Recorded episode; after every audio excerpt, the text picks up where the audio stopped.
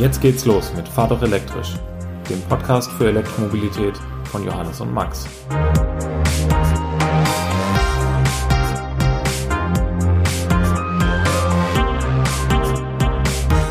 Herzlich willkommen zu einer neuen Folge von Fahr doch elektrisch.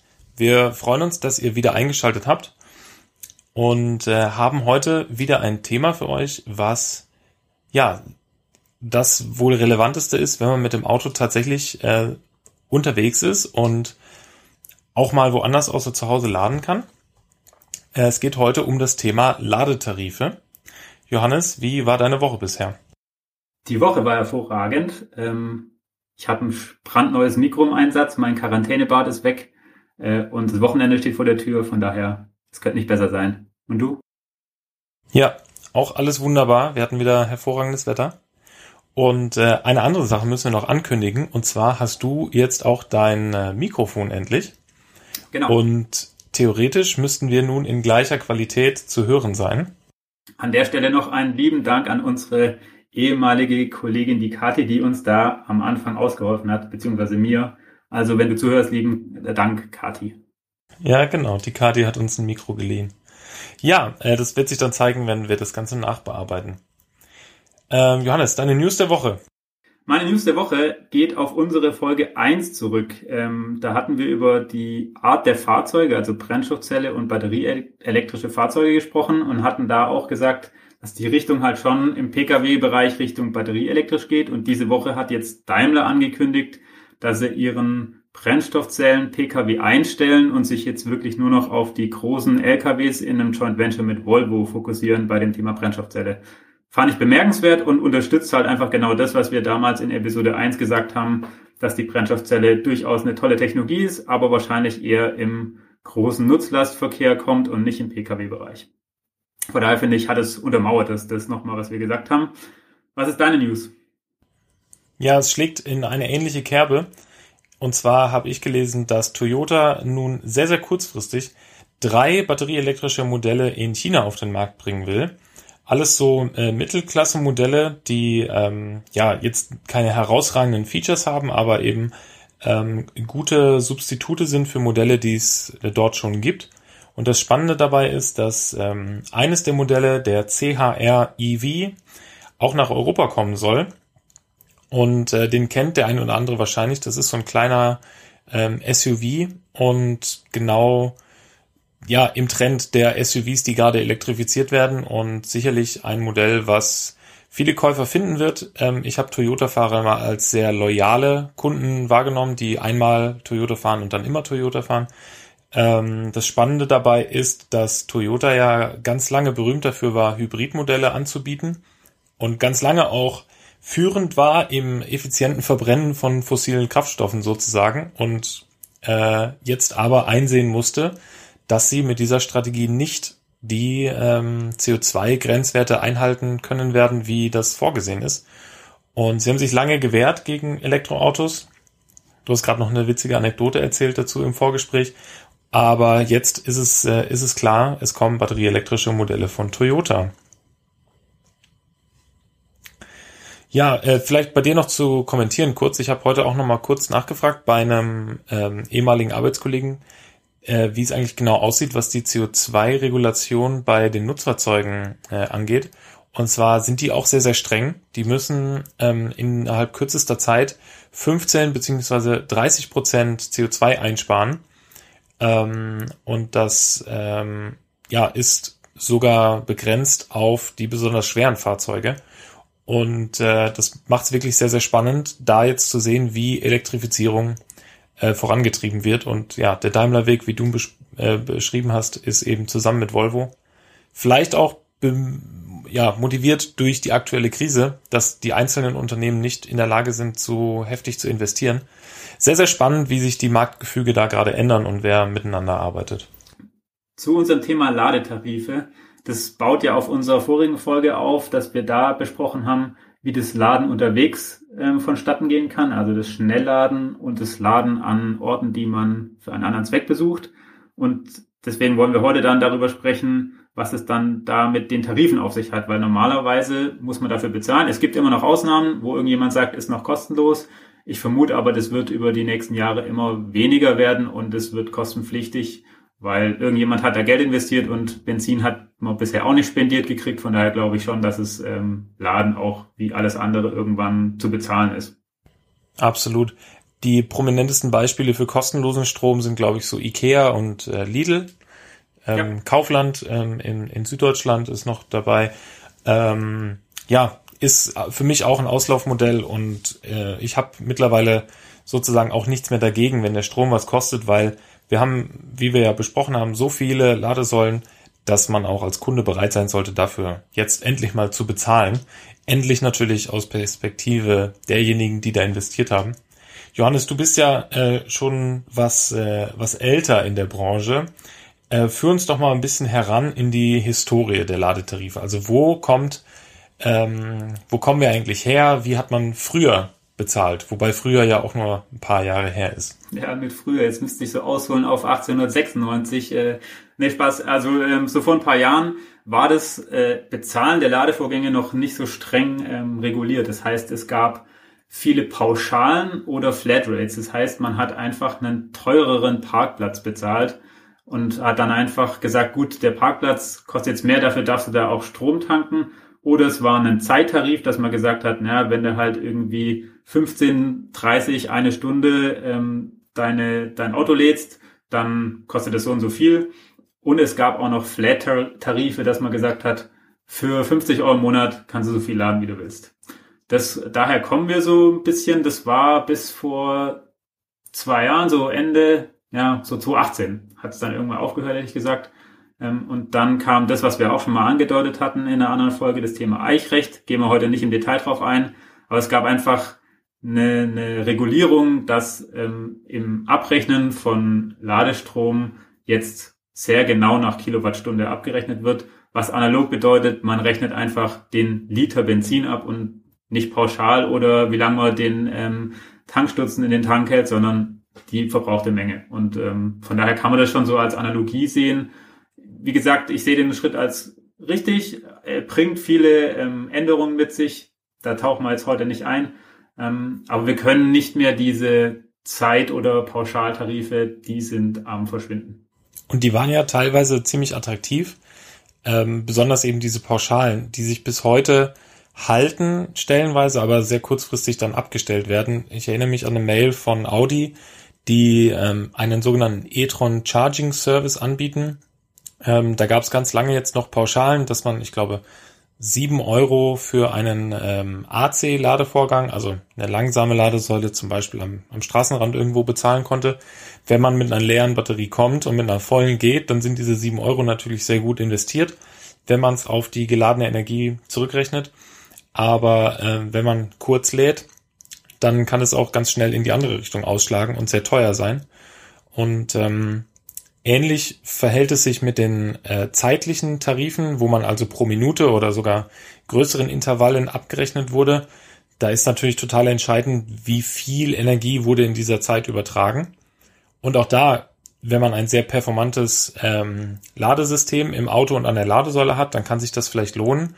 Aber ähm, dann ist auch nicht mehr gewährleistet, dass alle in der gleichen Zeit für das gleiche Geld also gleich viel Energie bekommen. Und deswegen war da die Kritik immer ziemlich hoch. Und man musste sehr genau wissen, was man da lädt und wie lange man lädt und ne, dass das alles Sinn macht. Und das ist einfach total anstrengend. Und ähm, deswegen gab es diese Änderung. Von daher glaube ich, war das ein Schwenk auch in die richtige Richtung. Ich würde da vier Kategorien unterscheiden. Wenn man unterwegs laden will, kann man Variante eins eine App nutzen, Variante zwei eine RFID-Karte nutzen. Variante 3, ähm, den QR-Code von der Ladesäule abfotografieren, die einen dann oder der einen dann weiterleitet. Und die vierte Variante gibt's selten, aber habe ich gesehen mit einer SMS-Authentifizierung. Ist sehr Exotenladen, aber habe ich auch schon gesehen. Meiner Meinung nach persönlich, das SMS-Laden ist, wird irgendwie verschwinden. Ich verstehe, warum es es gab, aber ist aus Erfahrung nicht ganz so praktikabel und fehleranfällig.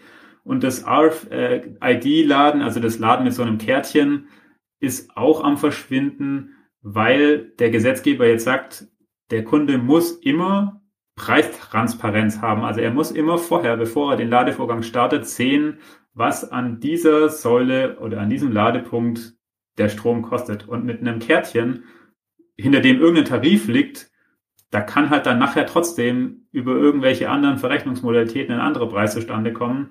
Deswegen ist für mich die App und das Abfotografieren von QR-Codes ähm, sind für mich so die beiden favorisierten Wege für Laden unterwegs. Wie ist deine Erfahrung? Ich muss da ein bisschen kommentieren. Also erstens hast du einen Weg ähm, vergessen, wenn ich so frei reden darf. Ja, und zwar und zwar das sogenannte Plug and Charge gibt's oh, ja, ja, auch. Stimmt. Äh, was bedeutet, man nennt es auch das Supercharger-Erlebnis, wie bei Tesla. Äh, man parkt an der Ladesäule, steckt den Stecker ins Auto und alles passiert automatisch. Man muss also kein Handy in die Hand nehmen, keine RFID-Karte in die Hand nehmen, gar nichts. Äh, Auto und Ladesäule machen dann untereinander aus, was bezahlt wird, indem im Auto sozusagen ein gewisser Tarif gespeichert ist und die Abrechnung dann auch im Hintergrund automatisch läuft. Ähm, darauf warten wir sehr sehnsüchtig und es gibt nur vereinzelte Lösungen dafür und ähm, ja, das haben wir bisher also vergessen.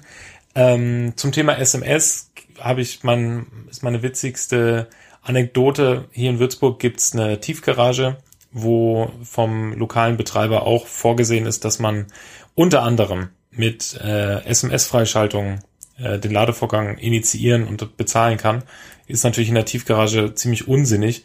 Man muss also ähm, an die an die frische Luft gehen, die Treppe hoch, die SMS abschicken, paar Sekunden warten, um sicher zu gehen, dass sie auch wirklich durchgeht, dann runterlaufen und hoffen, dass die Ladestation in dem Moment dann äh, noch freigeschaltet ist, sodass man die Klappe anheben kann und das äh, Kabel stecken kann. Also der absolute Traum für jeden ähm, Elektroauto-Hasser, dass das ja überhaupt nicht praktikabel ist. Ich muss sagen, ich mag RFID-Karte am liebsten, weil ich die Erfahrung gemacht habe, dass das halt am verlässlichsten ist äh, gegenüber App und QR-Code abfotografieren. App hat oft ähm, Schwierigkeiten über die ganzen IT-Schnittstellen, die eben da im Hintergrund aktiviert werden müssen ähm, einfach erfolgreich den Ladevorgang zu starten. Das ist so meine persönliche Erfahrung. Da ist die Erfolgsquote mir einfach zu gering. Und QR-Code bedeutet ja meist, dass man ähm, eine gewisse Website aufsucht und da dann manuell irgendwie Bezahldaten eingeben muss. Wenn man Glück hat, ist äh, PayPal möglich und wenn man ein versierter Smartphone-Nutzer ist, dann kann man wahrscheinlich per PayPal dann in so einem Browserfenster schnell bezahlen, aber es kostet einfach unheimlich viel Zeit und RFID, ja. und RFID ist einfach Karte dran, kurz warten, bis die Ladesäule irgendein positives Signal gibt, Stecker rein und man kann gehen. Ähm, schneller kann eigentlich nur sein, ähm, Plug and Charge, also einstecken und alles passiert automatisch. Oder, äh, falls wir das irgendwann mal sehen, ähm, dass wir auch eine direkte Bezahlmöglichkeit an der Ladesäule bekommen, zum Beispiel über Kreditkarte mit so einem Lesegerät oder vielleicht sogar Handy und Smartwatch, was es ja auch mittlerweile gibt, die es mobile bezahlen. Ja, da wollte ich ähm, noch einsteigen, weil das gibt's also ja. Kreditkarte ist tatsächlich schwierig, mit Kreditkarte an der Ladesäule zu bezahlen ist schwierig, mit der EC-Karte geht's, da haben wir auch mit Eliso in München eine Ladesäule aufgebaut, da kann man mit EC-Karte zahlen und ja. das ist wirklich charmant da. Also eine EC-Karte hat halt wirklich jeder, die hält man dran und das ist fast genauso wie eine RFID-Karte und ist die die sinnvolle Kombination aus allen den Schritten, die du gesagt hast. Von daher ist für mich so das Laden. Aber muss ich dann PIN eingeben? Ähm, nein, weil das ist meistens in, innerhalb dieser ähm, Grenze, die du auch an den Supermarkt mit dem Auflegen auf das Lesegerät von dem Supermarktkasse bezahlen kannst. Mhm. Ähm, meines Wissens muss man keinen PIN eingeben. Und das ist tatsächlich äh, dann die siebte Variante, die ich vergessen hatte. Ähm, das ist das Zahlen mit EC-Karte. Finde ich momentan gerade so meinen favorisierten Weg, weil das wirklich jeder in der Tasche hat. Du musst keinen neuen Vertrag abschließen. Es läuft über deine ganz normale Bankabbuchung im Monat. Und also komfortabel. Wie es Tanken halt, ne? Ja, genau. Wie es Tanken auftauchen würde, wenn man jetzt da nochmal die Parallele sieht. Die einzige Schwierigkeit, da kannst du mich jetzt vielleicht aufklären, ist, wie viele Details über diesen Ladevorgang äh, sehe ich denn dann in meinem Kontoauszug? Weil ich bin so ein Typ, ich nutze ja ähm, am liebsten den, äh, den Tarif und die App von ähm, NBW, den Mobility Plus, äh, wo man eben eine sehr schöne Übersicht bekommt und auch eine tolle Rechnung als PDF, wo man wirklich, äh, wenn man sich die Mühe machen will, vielleicht bin ich da auch wieder zu, zu freakish unterwegs, aber äh, genau nachvollziehen kann, ah, okay, am 22. April 2020 um 14.37 Uhr habe ich ja in Stuttgart in der Innenstadt in Straße sowieso geladen. Ähm, wie viel sieht man im Kontoauszug? Da sieht man tatsächlich nicht viel, aber einen Link. Einen Link und eine Nummer und mit der kann man genau all die Daten dann sich auch besorgen. Also das ist ja Teil dieser Eichrechtskonformität, dass man jeden Ladevorgang transparent nachverfolgen können muss und genau das geht, dass du dir dann mit der Kennnummer ähm, eigentlich die ganzen Daten dann auf eine Website holen kannst, kannst dir da eine Rechnung ziehen, ein PDF draus machen. Also du kannst alle Funktionen dann auch abbilden es ist vielleicht ein kleiner Mini-Umweg im Vergleich zu einem Portal, wo es alles aufgelistet ist, aber wenn du dann halt einmal ähm, dich auf dem anderen Portal angemeldet hast und dann einfach nur da deine Nummer eingibst, dann findest du genauso den Ladevorgang. Also okay. Deswegen finde ich es eine sehr charmante Lösung für ähm, das dann unterwegs. Okay. Ja, cool. Ähm, wo stehen wir also heute, um es vielleicht nochmal zusammenzufassen? Also es gibt ein paar verschiedene Bezahlmöglichkeiten. Da findet, glaube ich, jeder irgendwie das, was ihm am, am besten taugt. Ich glaube, das hängt auch viel damit zusammen, das hatten wir letzte Folge auch angesprochen, wie man sich eigentlich bewegt mit seinem Elektroauto. Also wenn man ähm, eh nur einen sehr kleinen Einzugsbereich hat, den man mit dem Auto erreichen will, dann ist es ja für einen eh nicht relevant. Ähm, wenn man also öfter in andere Städte fährt, mit dem Auto in Urlaub fährt, äh, an der Autobahn laden will, dann hat man vielleicht Standardrouten und kennt sich irgendwann aus, was gut funktioniert und was nicht. Und ähm, da findet, glaube ich, jeder eine Lösung. Und ähm, die Folgefrage bei den Tarifen ist ja, was kostet das Ganze? Wir hatten jetzt das vorhin kurz hergeleitet. Ähm, Status quo ist also, dass eine Kilowattstunden basierte Abrechnung verfolgt wird, weil das eben am fairsten ist und vielleicht auch für den normalen Bürger am ehesten nachzuvollziehen ist.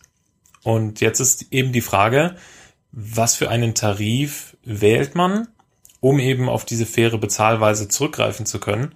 Und da gibt's typischerweise eine Unterscheidung in langsam und Schnellladen, so wie wir das letztens ähm, differenziert hatten. Also bis zu 22 kW, wenn das Auto das kann, AC laden oder dann eben ab 50 kW Schnellladen mit Wechsel äh, mit äh, Gleichstrom, Entschuldigung. Und äh, diese beiden Preise unterscheiden sich typischerweise.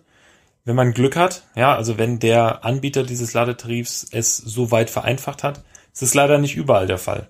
Ähm, und dazu kommt, dass man sich über zum Beispiel eine monatliche Grundgebühr oft dann noch günstigere Preise pro Kilowattstunde sichern kann. Und da kann dann jeder für sich selbst die Rechnung machen, äh, ab wann sich das vielleicht lohnt, diese Grundgebühr zu zahlen oder, äh, oder eben nicht. Ja, ist aber auch vielleicht schon wirklich eine, eine super Überleitung ähm, zu dem Thema, welcher Tarif passt denn zu mir und was ist unser ähm, Tipp zum Thema? Hm, Tipp zum Thema wäre genau dabei, bei der Auswahl der Tarife oder des Anbieters darauf zu achten, dass man einen Tarif nimmt, der möglichst klar strukturiert ist. Und meine Empfehlung ist da, das Kleingedruckte zu lesen. Wir hatten Fälle, wo wir einem, ich glaube, es war ein Hotel, ähm, eine Infrastruktur aufgebaut haben, eine Ladestation, auch einen Preis eingestellt hatten und dann ein Hotelgast kam, ähm, der geladen hat und dann nachher eine deutlich, deutlich teure Rechnung bekommen hat und sehr, sehr erbost bei dem Hotelier stand, der uns dann angerufen hat. Und der Hintergrund war, dass wir nach wie abgesprochen, den Tarif eingestellt hatten. Ich glaube, das waren 42 Cent pro Kilowattstunde, also finde ich noch einen normalen Tarif. Ähm, der Anbieter, also die RFID-Karte oder App des äh, Hotelgastes, hatte aber im Kleingedruckten stehen, dass wenn man nicht an den eigenen Säulen lädt, sondern an einer fremden Säule und das Hotel galt demnach als fremde Säule, dann wird zusätzlich zu dem vereinbarten Tarif 13 Cent pro Minute abgerechnet. Und der hat die ganze Nacht da Boah. geparkt und geladen und hat dann nachher, ich waren es glaube ich über 80 Euro für das Laden seines Elektrofahrzeugs gezahlt und ich glaube, es waren nachher irgendwie 15, 16 Kilowattstunden. Also das war ein sehr, sehr, sehr, sehr teurer Ladevorgang. Und er hat halt dann einfach in seinem Vertrag genau das überlesen. Und da muss man wirklich, wirklich aufpassen, dass dann oft irgend so ein Passus drin steht, gilt nur für folgende ähm, ähm, Ladepunkte und bei allen anderen wird ein Zeittarif drüber gelegt, da wird nochmal eine Pauschale drauf äh, zusätzlich berechnet und so kommen dann richtig böse Rechnungen zustande. Von daher ist da mein persönlicher Tipp, wirklich das Kleingedruckte lesen.